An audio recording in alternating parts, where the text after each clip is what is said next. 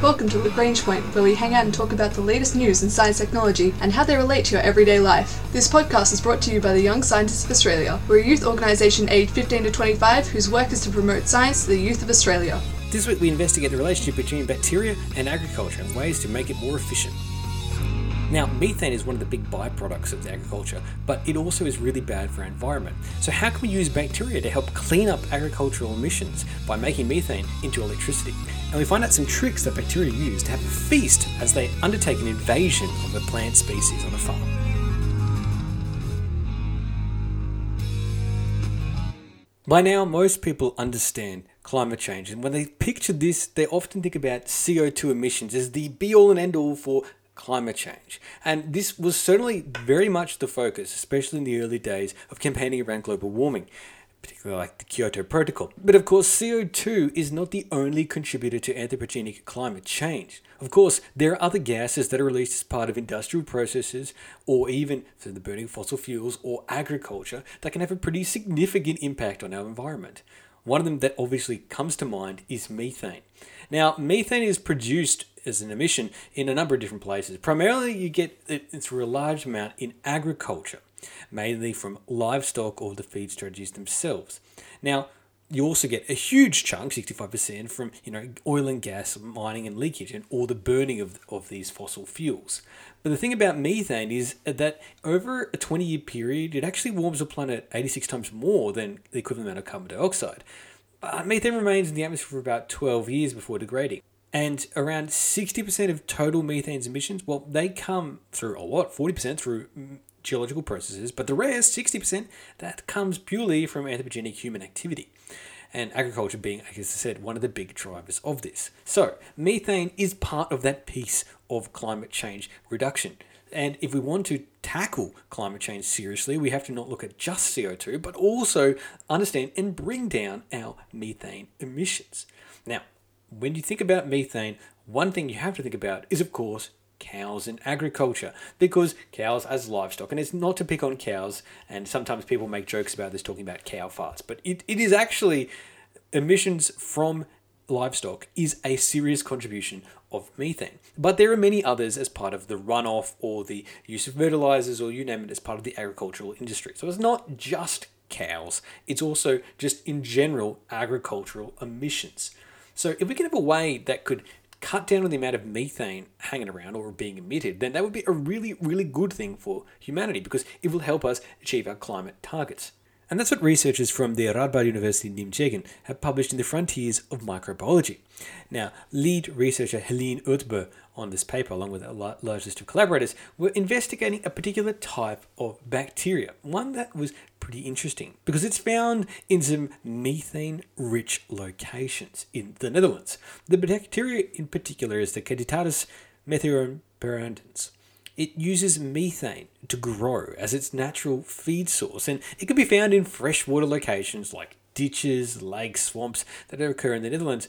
And these bacteria thrive in these spots when the surface water is contaminated with nitrogen. And they often use this nitrogen to help break down the methane around that area and thus also act not only as their food source, but you know, they can thrive with it. And so one of the researchers saw that this bacteria needed a lot of methane. Well, they thought, well, maybe there's a way we could turn this into something helpful. And they came up with the idea to generate power. Because, well, what one of the things that we want to cut down on is methane emissions. And one of the things we need more of is clean sources of electricity. Why not do both at the same time? Like researcher and contributor on the paper Cornelia in the current biogas installations, methane is produced by microorganisms and then subsequently burnt, which drives a turbine, thus generating power. That's great because the use of the methane to generate power is, is a better use than just emitting it into the atmosphere, but it still requires this burning of this biogas and it's a bit, you know, inefficient. So if there was a way to convert that methane without burning it, well, that would definitely be better.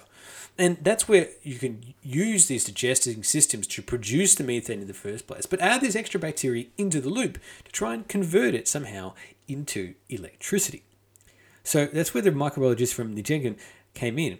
And what they did was effectively build a kind of battery with two terminals. one of those is the biological terminal, and the other one is the chemical one. They grow the bacteria on one of the electrodes, one of the terminals of this battery. And the bacteria are growing and feeding on all of this methane that is around them, and they're donating electrons as a result of this conversion of the methane. So, on a fundamental level, when they're processing all this methane, it creates free electrons. Free electrons need somewhere to flow, and if they're on a cathode, fantastic. Then this can enable them to flow through a, a circuit. This basically enables them to convert this methane consumption into actual production of electricity. And when they built this biological and chemical based battery, they were able to convert 31% of the methane into electricity purely through a biological means of its own, just using this bacteria and the chemical setup of this battery system that they made. Now, of course, that's not 100% or 80% or even 60%, but 31% is still better than burning brown coal. And as a starting point for research, it's a pretty interesting one because it shows ways that bacteria can be used to produce electricity, not just get rid of a waste product, methane, something that we want to not have emitted to atmosphere. We can also use it at the same time of doing that process, actually produce electricity, thus also lowering our emissions by bringing on board another renewable or greener source of electricity. This is a pretty interesting application of microbiology as it applies to, well, climate change and electricity generation. And it's some interesting research published in the journal Frontiers in Microbiology. The author was Helene Uthber, and a list of collaborators, including Berben, Berger, Yerton, Schittels, De Hergen, and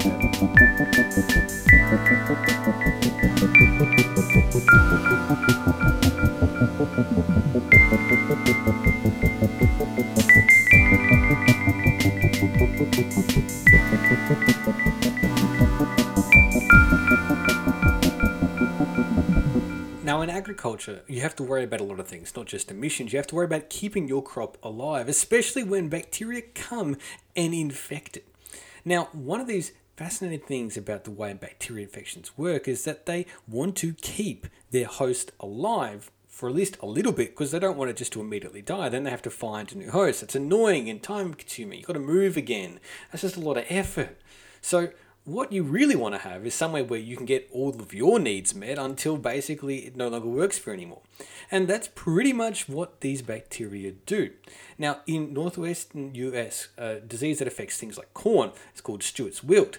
It's a type of bacterial infection that occurs on corn, but it can also happen with rice and jackfruit crops in parts of the eastern hemisphere. So what happens with this particular bacterial infection is the corn flea beetles carry this bacteria, Pannotia stewarti, and deposit the bacteria in wound sites that the beetles actually create when they're chomping down on the crop and leaves. And what you get then is these wound sites which have a lot of bacteria deposits in them, and then the infection spreads out from these locations. Now, what's really interesting about the way in which these infections spread is that, well, the bacteria do some pretty unusual things in the plant.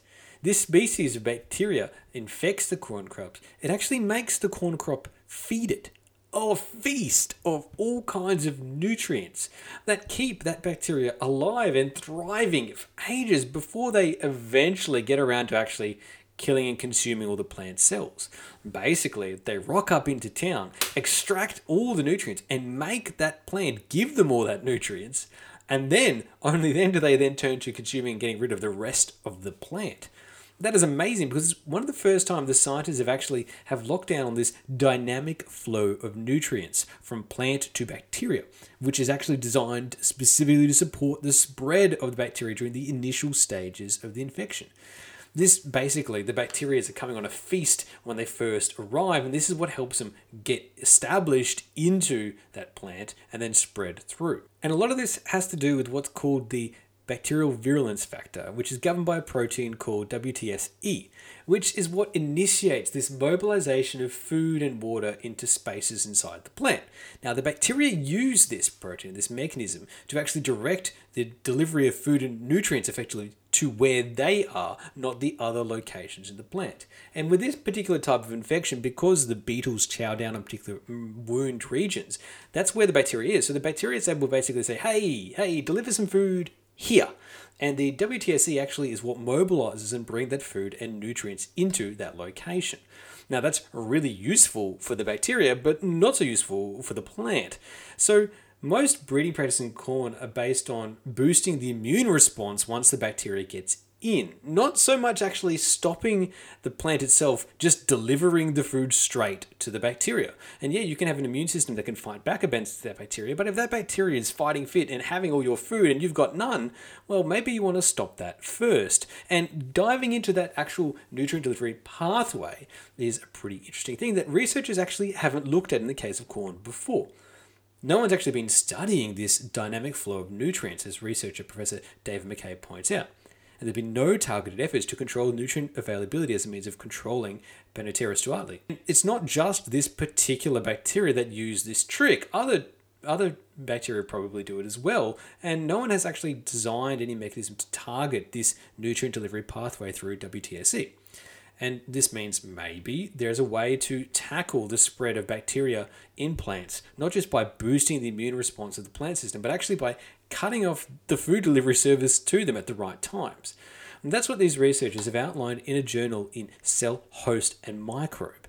Uh, lead author on this paper was Irene Gensel, along with Laura Geiser, Gayane Kanyaki, Kelly Mikal, Wenying Zhao, Jean-Christine Cucon, Ana Paulo Alonso, and David McKay. Now, the way in which McKay and the team did this study was they actually took some maize seedlings and they infiltrated them with a powerful dose of infectious bacteria, creating a series of uniformly infected leaves. This gave them a model system where they could determine where the nutrients were being released and how they flowed through, and what eventually happened with the death of the plant cells. And then they started just by observing what was occurring in these plants, and then they really zeroed in on the actions of WTSE, one of the class of proteins known as type 2 effectors.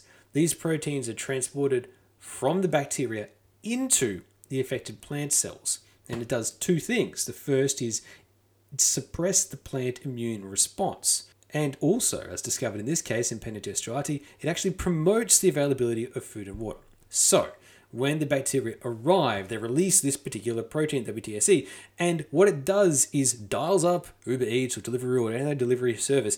It gets the food and nutrients delivered to their location, but also at the same time punches down the immune response of the cells in the area. And all of this activity takes place in the apoplast, a relatively dry compartment on the interior of the plant tissue, but outside of actually the plant cells itself. Because the dryness is particularly important. WTSE's tricks is promoting the availability of water in this space. Um, it's like a water soaking method. So they're actually putting water where water isn't normally meant to be in the plant cells. Oh, and again, another way of the bacteria actually subverting most of the plant's defense mechanisms. They're not expecting any water here, and all of a sudden they're delivering more and more water as triggered by this bacteria, which is great for the bacteria and confusing, but also not great for the plant as well. And one of the things that they realize is infection causes this water to accumulate in the apoplast as well, and it does it well in advance of actually the plant cells starting to die off, because that water has basically been delivered and feeding the bacteria. So once the bacteria has enough water to drink and nutrients delivered through that water, the apoplast begins to fill with nutrients and the sources of nitrogen and carbon and sugar and amino acids all start to give the bacteria its strength to establish this new beachhead inside this plant. And it's all happening in the apoplast rather than in the plant cells themselves. So basically, the bacteria is building their own parallel little region where they can get all their water, get all their food, and get happy. And then once they've got that, had that feast, they can then go about their business of taking over and destroying all the plant cells. Now, they measured this actually by removing the bacteria from the plants and measuring how much carbon and nitrogen were taken up in a specific period of time.